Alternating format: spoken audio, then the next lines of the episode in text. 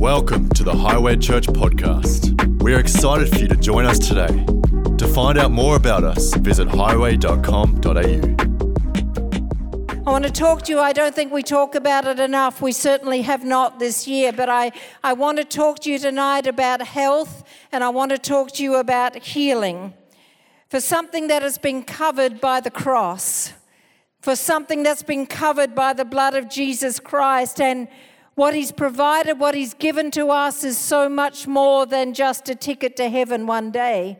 What He's given to us is indeed sozo, is indeed salvation, but it also incorporates our health, our well being, our peace, our joy, covering and protection. It provides everything pertaining to life and godliness on this planet. There is nothing that is lacking. There was nothing that was left out of the death of Jesus on the cross and what his blood provided for you and I. There is not one of us in this room right now that needs to feel abandoned, that needs to feel isolated, that needs to feel away from the provision and the touch of God. There is not one of us right now that are in pauper city. There is not one of us that need to keep saying poverty is okay, a impoverished spirit is all right. There is nothing of that that belongs in this great salvation that we've been given. And so the cross of Jesus is about our health, it is about our healing, and there is no doubt, there is no doubt when you read the pages of God's word that provision has been made. There is so much talk about um, this, this area of health and healing in just 15 or 20 minutes. I can't even begin to open the page wide enough to go down this road, but I hope at least tonight that something in a few words and in a few minutes captures our attention all over again. I hope that something within us takes a hold of this provision out of the nature of God so that you and I will understand that we can walk on a road of health.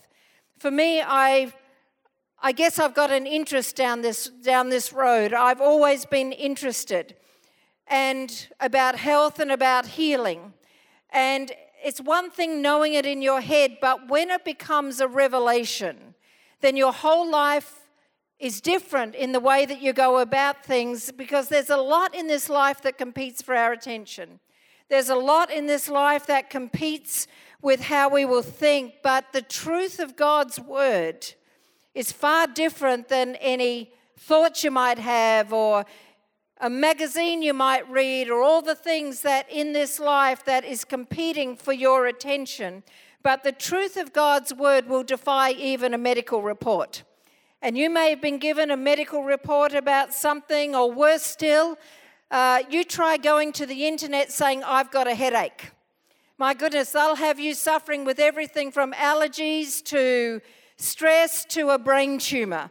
I mean, it is a broad, broad road what I would suggest to you if you've got a symptom in your body, don't get too involved with what the internet says because all of a sudden you feel worse than when you first started before you got onto the internet, and the symptoms start to increase and start to compound. Headaches is one thing, it is a fact. Last Thursday at uh, women's, I think it was last Thursday when we gathered together in this room, and I really just touched very briefly on it. And all I really said was this that in this life we'll be dealing with facts and we'll also be dealing with truth. And there will be a competing interest for your time and for your thoughts in those two areas. For me, I have a general interest. I just have a general interest. Don't ask me why. I'm not a doctor, but I have an interest in reading books on health, and which overflows into what should we eat. Uh, I'd like to say that I live everything I've read. Clearly, I don't, but I do have an interest about it. And I will start to research and read all kinds of books and a few years ago, we went on to Hawaii. Now, most people, when they go to Hawaii, would do other things other than sit on a beautiful beach in Hawaii while everyone's out snorkeling with the turtles. And I'm sitting on a beach reading a book about this thick about the scientific effect that certain foods have on the body. So everyone's got snorkels and flippers and their beach towels and their umbrellas, and I'm sitting on, on the beach in Turtle Bay and I'm reading this scientific book. It wasn't a Christian book, it wasn't a diet book, it was just a book that was written by a scientist who started to uncover how the body reacts to certain foods. The very interesting thing about that is that when you start to get some knowledge of God's word, it lines up incredibly with what God's already written. Perhaps it's my mother's medical uh, career that has influenced this interest in me. I don't know, but you'll come across stuff in life and there'll be this competing thing about where you will live. Will you live in facts or will you live in truth? Science so often will tell you that this is now a proven fact because science has now pro- proven this, and now there's a condition in your body, and science says that this is what you're dealing with. Some time ago, the doctors, two doctors, told me I had a condition in my body which wasn't nice to deal with. It had an enormous impact upon my energy, upon my strength, upon my well being. It created all kinds of symptoms, and several tests absolutely confirmed that I had this thing going on. I had a problem, and not only that, it was all headed in the wrong direction, getting older, and this thing left untreated. It was going to send me down a road that I don't want to go down. Were the symptoms real? Absolutely, yes. The symptoms were very real. It felt like I was climbing uphill with no strength to do it. Incredible impact upon my body and very real symptoms. That's just one example. We are all dealing with facts in one area of your life or another. You'll be dealing with financial facts, you'll be dealing with family facts, you'll be dealing with health facts, you'll be dealing with all these facts that come to our lives. And because we live in the fallen world that we do, there will be competing voices going on in your, in your soul, in your mind, and you'll be caught between these two places. However, and whenever you see however or whenever you see but in the Bible, God is always giving to you another option. you and I, because we are believers in Jesus Christ, do not, not, we never have to get stuck in facts. We don't have to get stuck in facts because your faith, the faith that God Himself has given you and I, is able to rise higher than the facts. The faith that God has given to you and I is able to overcome the facts. We are able to see the end in sight and not get stuck along the road of facts. God has given to us His Word so that we can walk in the revelation of His Word. You and I, as believers, are capable of so much more than we've even experienced yet. We are capable of so much more. Let me read this scripture to you, Mark chapter 4. Interesting, the team were just singing about Calm the Storm. Mark chapter 4, verses 37 to 41, it speaks about a furious squall came up. The wind and the waves broke over the boat so that it was nearly swamped. Jesus was in the stern, sleeping on a cushion. The disciples woke him and said, Teacher, don't you care that we drowned? that we drown. He got up, he rebuked the wind, and he said to the waves, Quiet, be still. Then the wind died down and it was completely calm. He said to his disciples, Why are you so afraid? Do you still have no faith? They were terrified and they asked each other, Who is this? Even the wind and the waves obey him. Now, just that scripture alone, and we don't have time to really spend uh, a lot of time on it, but there's a lot going on in this one verse, in these few lines. There's a lot going on. The storm, for example, is breaking over their boat, which was endangering all of their lives.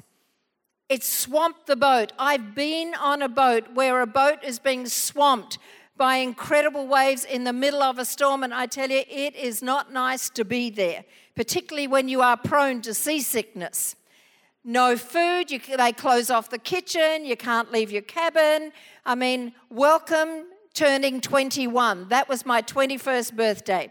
Let's do a cruise to Fiji and let's hit a cyclone in the process. Just in case you didn't know, that was the original Love Boat. The Love Boat that you saw on the TV series, I was on the last voyage because they discovered that it was not seaworthy. So I know what it is to be in a storm on a boat, on a ship, and the waves are crashing over the boat, and it is just rocking and rolling like you wouldn't believe.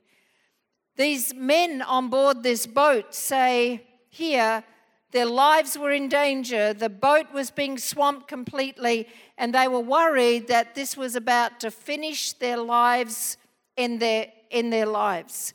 Were these guys being dramatic? Were they exaggerating? Was this psychosomatic? Or was this actually happening? Well, you and I know this was actually going on.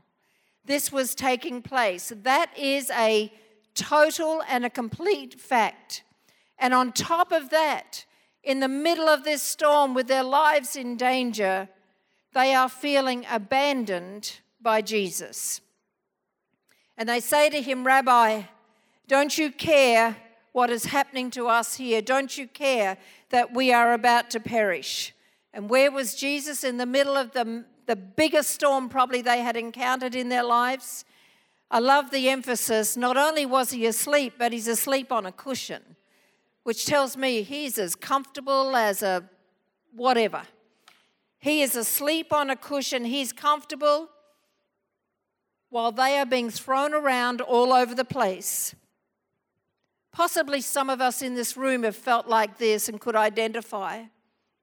Some of the experiences that we've had, some of the storms we've gone through some of the experiences that you've had to endure, some of the times when didn't add up, some of the times that just didn't make sense, some of the things that have come your way that blindsided you, some of the storms that had your life being thrown in all directions. And not only that, right in the midst of the biggest battle of your life, it felt like Jesus was nowhere to be found. It felt like Jesus was not present. It felt like does he ever does he hear the cry of my heart? Does he even care what is going on in my life? And in this story here, as Jesus is woken up, he hardly gives any attention whatsoever. I want you to get this in context.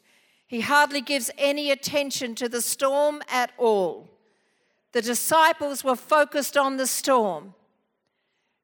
Jesus doesn't give hardly any attention to the storm at all, other than to do this be quiet and be still. Other than that, he's not interested in the wind, he's not interested in the condition of the boat, and he turns his attention to the disciples and he just simply says two things to them Why are you in fear? And secondly, where is your faith? Right there, we ask ourselves, where are you and I living? Which land are we living in? Do we live in the land of facts alone? In the place where the storms can come and go and throw you around and have you questioning, does Jesus even care if we make it through? Is that the place where you constantly park your emotions? Is that the place where you park your attention? Is that the place where you hope that Jesus will feel sorry for what you for you for what you're going through and hope that if we get low enough then Jesus will come to our rescue? Because as I read this story here, Jesus was not concerned about the storm at all. It was peace, be still, be quiet. He ceased the storm. The storms that come and hit every home, every life, because the rain will fall upon the just and the unjust. But Jesus told them this, and this was the thing that they gave no consideration to in the midst of their situation. He had already told them before the journey began, we are going to the other side. But nowhere in the midst of the storm, with the boat being thrown around, do you see them reciting what Jesus had said. Nowhere in the midst of the storm do you see them rehearsing what Jesus had already said back on the shore. Nowhere in them did you see any sign of faith or confidence whatsoever in Jesus at all. It was like, Master, do you not care that we are about to go under in this situation? You see, the challenge, what challenges me in this is this that our lives will always be surrounded by facts and it will always be surrounded by truth. There are facts connected with our childhood, there are facts connected with our maybe our journey through high school or something. There'll be facts that you're dealing with today regarding finances or maybe a diagnosis in your body. And whatever those facts look like, whatever label they have, and they may not be good right now, you might be dealing with something that science has proven through a diagnosis that this is going on in your body, and that report got sent to your doctor, and now your doctor has told you this is what's going on, and it's all headed in a bad direction. Some of you know Byron's story, and I'll just mention one, one part of that when Byron was dealing with one of those things that um, we've had to we've we've had to learn to trust God in these things, and that's not always an easy road to be on. But and I've told some of you this story before, but we I received a phone call. He was in hospital, and I received a phone call, and he said to me, "You better get to the hospital. They're about to prep me for surgery." And my instant reaction which I know was not a human reaction. Because my human reaction would have been to be anxious and to be worried and to be nervous about what does all this mean. I knew right at that precise moment this was not a human reaction because God gave me a word right there. At the end of that phone call, as soon as I hung up that phone call, God gave me one word. And that one word was the word no. I didn't have a scripture, I didn't have a verse. I just had one word, and the word was no. And so, for the next 45 minutes to an hour, as I'm getting ready, I'm driving down the highway, I'm going to the hospital, I just kept saying, I say no to this in the name of Jesus. God gave me one word, and it was the word no. I got to the floor of where he was, and the nurse at the desk was not welcoming at all because it was outside of visiting hours, and I had showed up outside visiting hours. And I said to her, her, I've received a phone call to say they're prepping my husband for surgery, and I've been asked to come down. She was very abrupt, and she said, Well, I know nothing about it whatsoever. You'll have to sit down there while I go and check. So I sat down, and she went back checked 10, 15 minutes. She came back, and this was her word to me. She said, The surgery that was scheduled has now been cancelled, and that report has changed. In 45 minutes to 60 minutes, the word that God gave me superseded the road that was about to take place. Were we dealing with facts? You bet we were dealing with facts. I don't know why God did not want surgery on that particular day because surgery has happened on other days. But on that particular day, God did not want the surgery to happen, and He gave me the word no. The fact was, Byron was in pain. The fact was, he wasn't well. The fact was, surgery was scheduled. The fact was, they were going to prep him. The fact was, the specialist did come in the room. But the truth was this that God had given me a word that had superseded every fact that was in that story. Because the truth is always more powerful than any storm. None of us like the storms. I like peace. I like calm.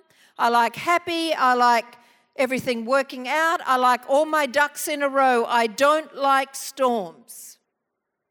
But when God gives you a truth in the storm, you can walk through the storm because you've got truth. Another occasion comes as I think about one of our grandchildren who was supposedly diagnosed with some terrible disease. Sent off to the hospital for medical tests and had to go through all the rigors of that, which is no small thing when you've got a small baby that's crying because they're scared. But God gave us a word. And the word was do not listen to every word that people say. And so, as that baby's in that room, as the tests are taking place, I hung on to, and so did his parents, hung on to the word that God had given us, even though there's tests, there's hospitals, there's things you've just got to do because that's your duty of care. We stood on what word God had given us. Do not listen, do not believe every word that people say. Long story short, that child, whatever they thought that they had seen in that report suddenly wasn't there, and this child got a clean bill of health. The storms come. Faith doesn't wait until the storm passes and the rainbow's in the sky and I can see land and I can see where we're going and all is well now. And hasn't God been good as He got, got us through that? And somehow miraculously I'm breathing.